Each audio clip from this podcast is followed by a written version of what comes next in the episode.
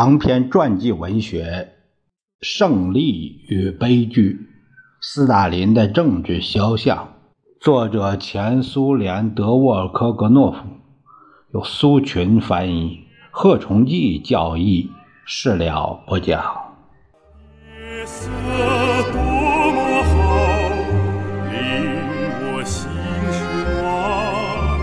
在这明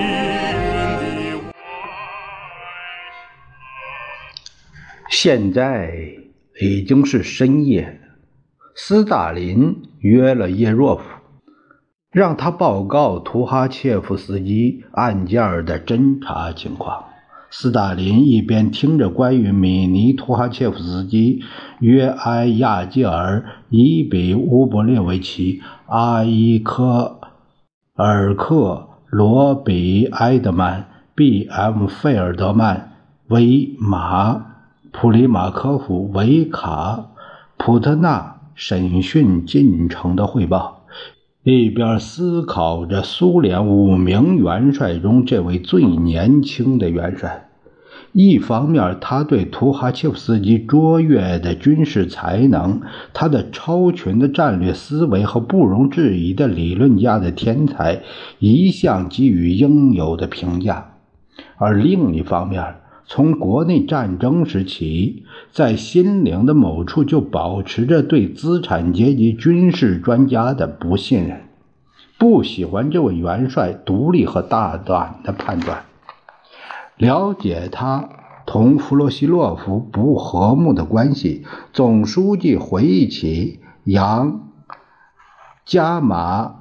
尔尼克给他的报告，这位工农红军总支部部主任在报告中写道：“我在出发之前刚刚收到图哈切夫斯基同志就军区军事委员会问题写给您的信的复印件，因此我不可能详细叙述。”对他提出这个问题的看法，图哈切夫斯基同志在报告中保留同意保留军区军事委员会，但提出把军区政治部主任排除在军事委员会组成之外。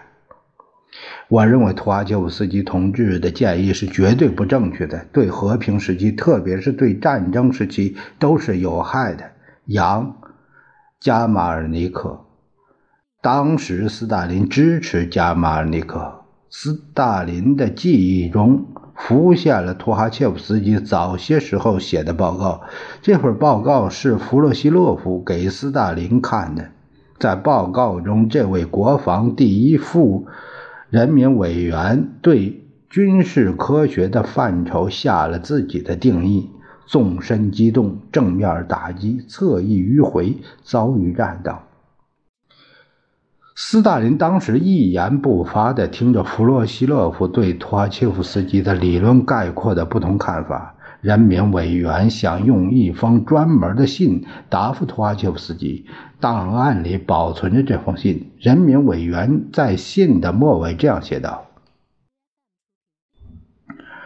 我劝你尽快结束你那过分的文学爱好，把自己的全部知识和精力投入实际工作中去。”这将给党交给我们的工作带来立竿见影的和明显的益处。致共产主义敬礼，克弗洛西洛夫。国防人民委员对图哈切夫斯基理论探索的不正常反应，进一步说明他弗洛西洛夫的教育程度很低，迷恋于老一套的保守的军事建设形式。图哈切夫斯基很难指望弗洛西洛夫实事求是地评价他，却很容易预料到将悄悄地把他摆到别的更低的职务上。果然是这样。一九三七年五月，图哈切夫斯基被任命为伏尔加河沿岸地区军区司令，但他只在那儿待了两周。斯大林不能不承认，在智力发展水平上，在理论修养方面和思维的清晰方面，图哈切夫斯基远远超过自己的首长。虽然这是常有的事。很难完全相信叶若夫报告的东西，但是要知道，托洛茨基在自己的《忠诚的革命》一书中又一次暗示了这一点。这个无签证的公民在奥斯陆的一次谈话中这样说：“在红军中，不是所有的人都忠于斯大林，那边还记着我。”而托洛茨基本人又和图哈切夫斯基很熟。斯大林越来越迫使自己相信，在工农红军中，法西斯阴谋是存在的，这是一个严峻的现实。叶若夫在一次例行的汇报时说：“阴谋分子终于招供了。”大概斯大林完全有理由回想起第三十七首赞美诗。他当初因为对这首赞美诗理解的好，曾获过高分。我曾说过，不能战胜我，就是说，他说的，我的敌人不能战胜我，正是他，而不是人民。斯大林命令要毫不耽搁地进行秘密审判。全部枪决。在他的办公桌上放着一本翻开的布尔什维克杂志，里面刊登了米图哈切夫斯基的文章，论工农红军新的野战条例。这篇文章还没来得及从第一期撤下来，事态的发展竟如此之快。六月初。也也就是说，在审判前，在人民委员部军事委员会上听取了叶若夫和弗洛西洛夫关于揭露反革命法西斯组织的报告。报告说，阴谋分子就早就开始活动了，他他们的活动同德国军界密切联系在一起。查明他们策划杀害党和国家的领导人，企图在法西斯德国的帮助下夺取政权。政府成员出席了军事委员会的会议，关于会议进行的情况立即报告了斯大林。图哈切夫斯基以及同伙的命运事先就决定了。被捕后没过两周，一九三七年六月十一日就进行了秘密审判。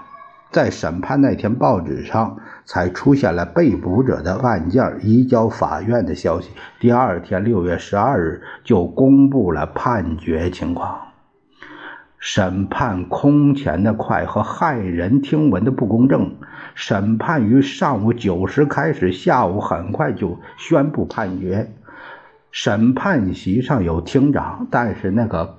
搞这类案件颇有一手的军事法官乌尔里希、谢米布琼尼、瓦谢布柳赫尔元帅、一级集团军司令鲍米沙波什尼科夫、伊凡博洛夫、二级集团军司令亚伊阿尔克斯尼斯、帕叶德边科、尼德。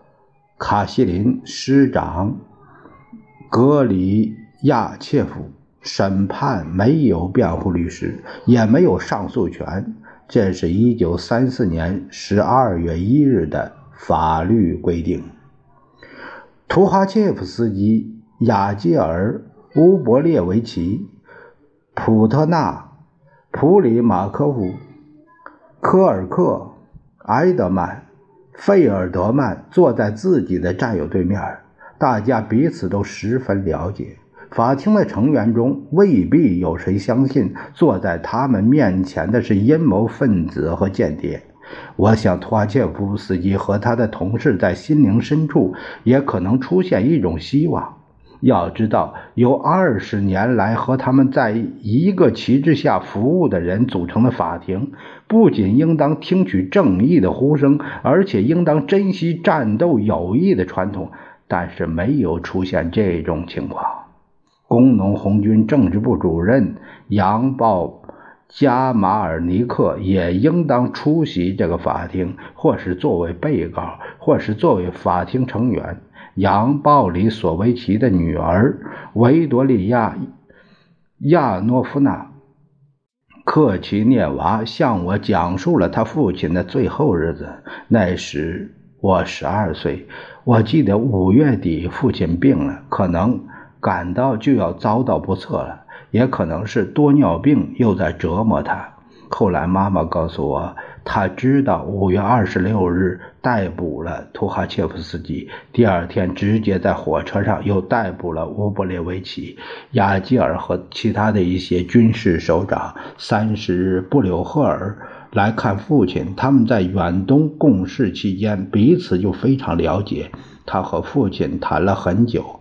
父亲后来对母亲说：“建议他担任。”审判图哈切夫斯基法庭成员，但是我怎么能呢？父亲嚷道：“我知道他们不是敌人。”布柳赫尔说：“如果拒绝的话，他们可能逮捕我。”三十一日，布柳赫尔又来待了很久，后来又来了几个什么人，查封了我父亲的保险柜。他们告诉父亲，他已经被撤职，他的副手。奥夫谢皮扬和布林已被逮捕，他们命令父亲待在家里。内务人民委员部的人刚走，我们就听到父亲屋里一声枪响。我和妈妈跑进去时，一切全完了。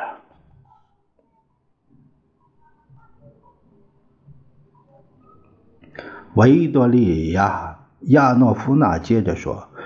我认为这一枪是对斯大林建议他当审判自己战友的法庭成员的回答，是对无法无天的回答。当时父亲不可能做出任何别的回答。母亲也被捕了，作为人民敌人的妻子，她被判了八年，而后又以帮助人民敌人的罪名关进集中营十年。我再也没见到母亲。根据通知。他于四三年死于集中营，我被送进孤儿院。成年后，作为社会危险分子被判六年，而后开始流放。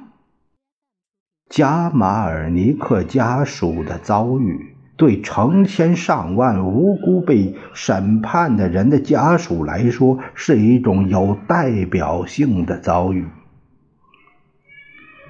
乌尔里希在法庭上对军事法西斯阴谋的存在提出了什么证据呢？他的主要依据是被告同德国武装部队代表的接触。我们已经说过，图哈切夫斯基1926年曾率领苏联军事代表团去柏林，雅基尔1929年在德国总参谋部学习班学习过，科尔克。担任过驻德武官，在外交招待会上、军事演习期间、各种谈判过程，同德国军事司令部的代表多有接触。但是，除普里马科外，所有人都断然否认同德国有间谍联系。例如，图哈切夫斯基在法庭上说。同德国司令部代表的会晤和谈话完全是一种官方性质，而且所有这些活动都是在希特勒上台之前进行的。对危害行为的指控，被告部分的承认了，但不承认那是蓄谋的行为，而是在军事训练、军事项目建设中的缺点和失误。指控危害行为的是一个主要论据是，图哈切夫斯基提出了必须通过削减骑兵来加快组建坦克和机械化兵团的构想。在这个问题上，布琼尼积极地帮了乌尔西的忙。由于被告没有证实在预审时提供的证词，庭长一直在问：“你们承认在内务人民委员部的供词吗？”强迫被告顺着开庭前编造的说法走。现在查明，对所有这些著名的军事首长都充分使用了严刑拷问。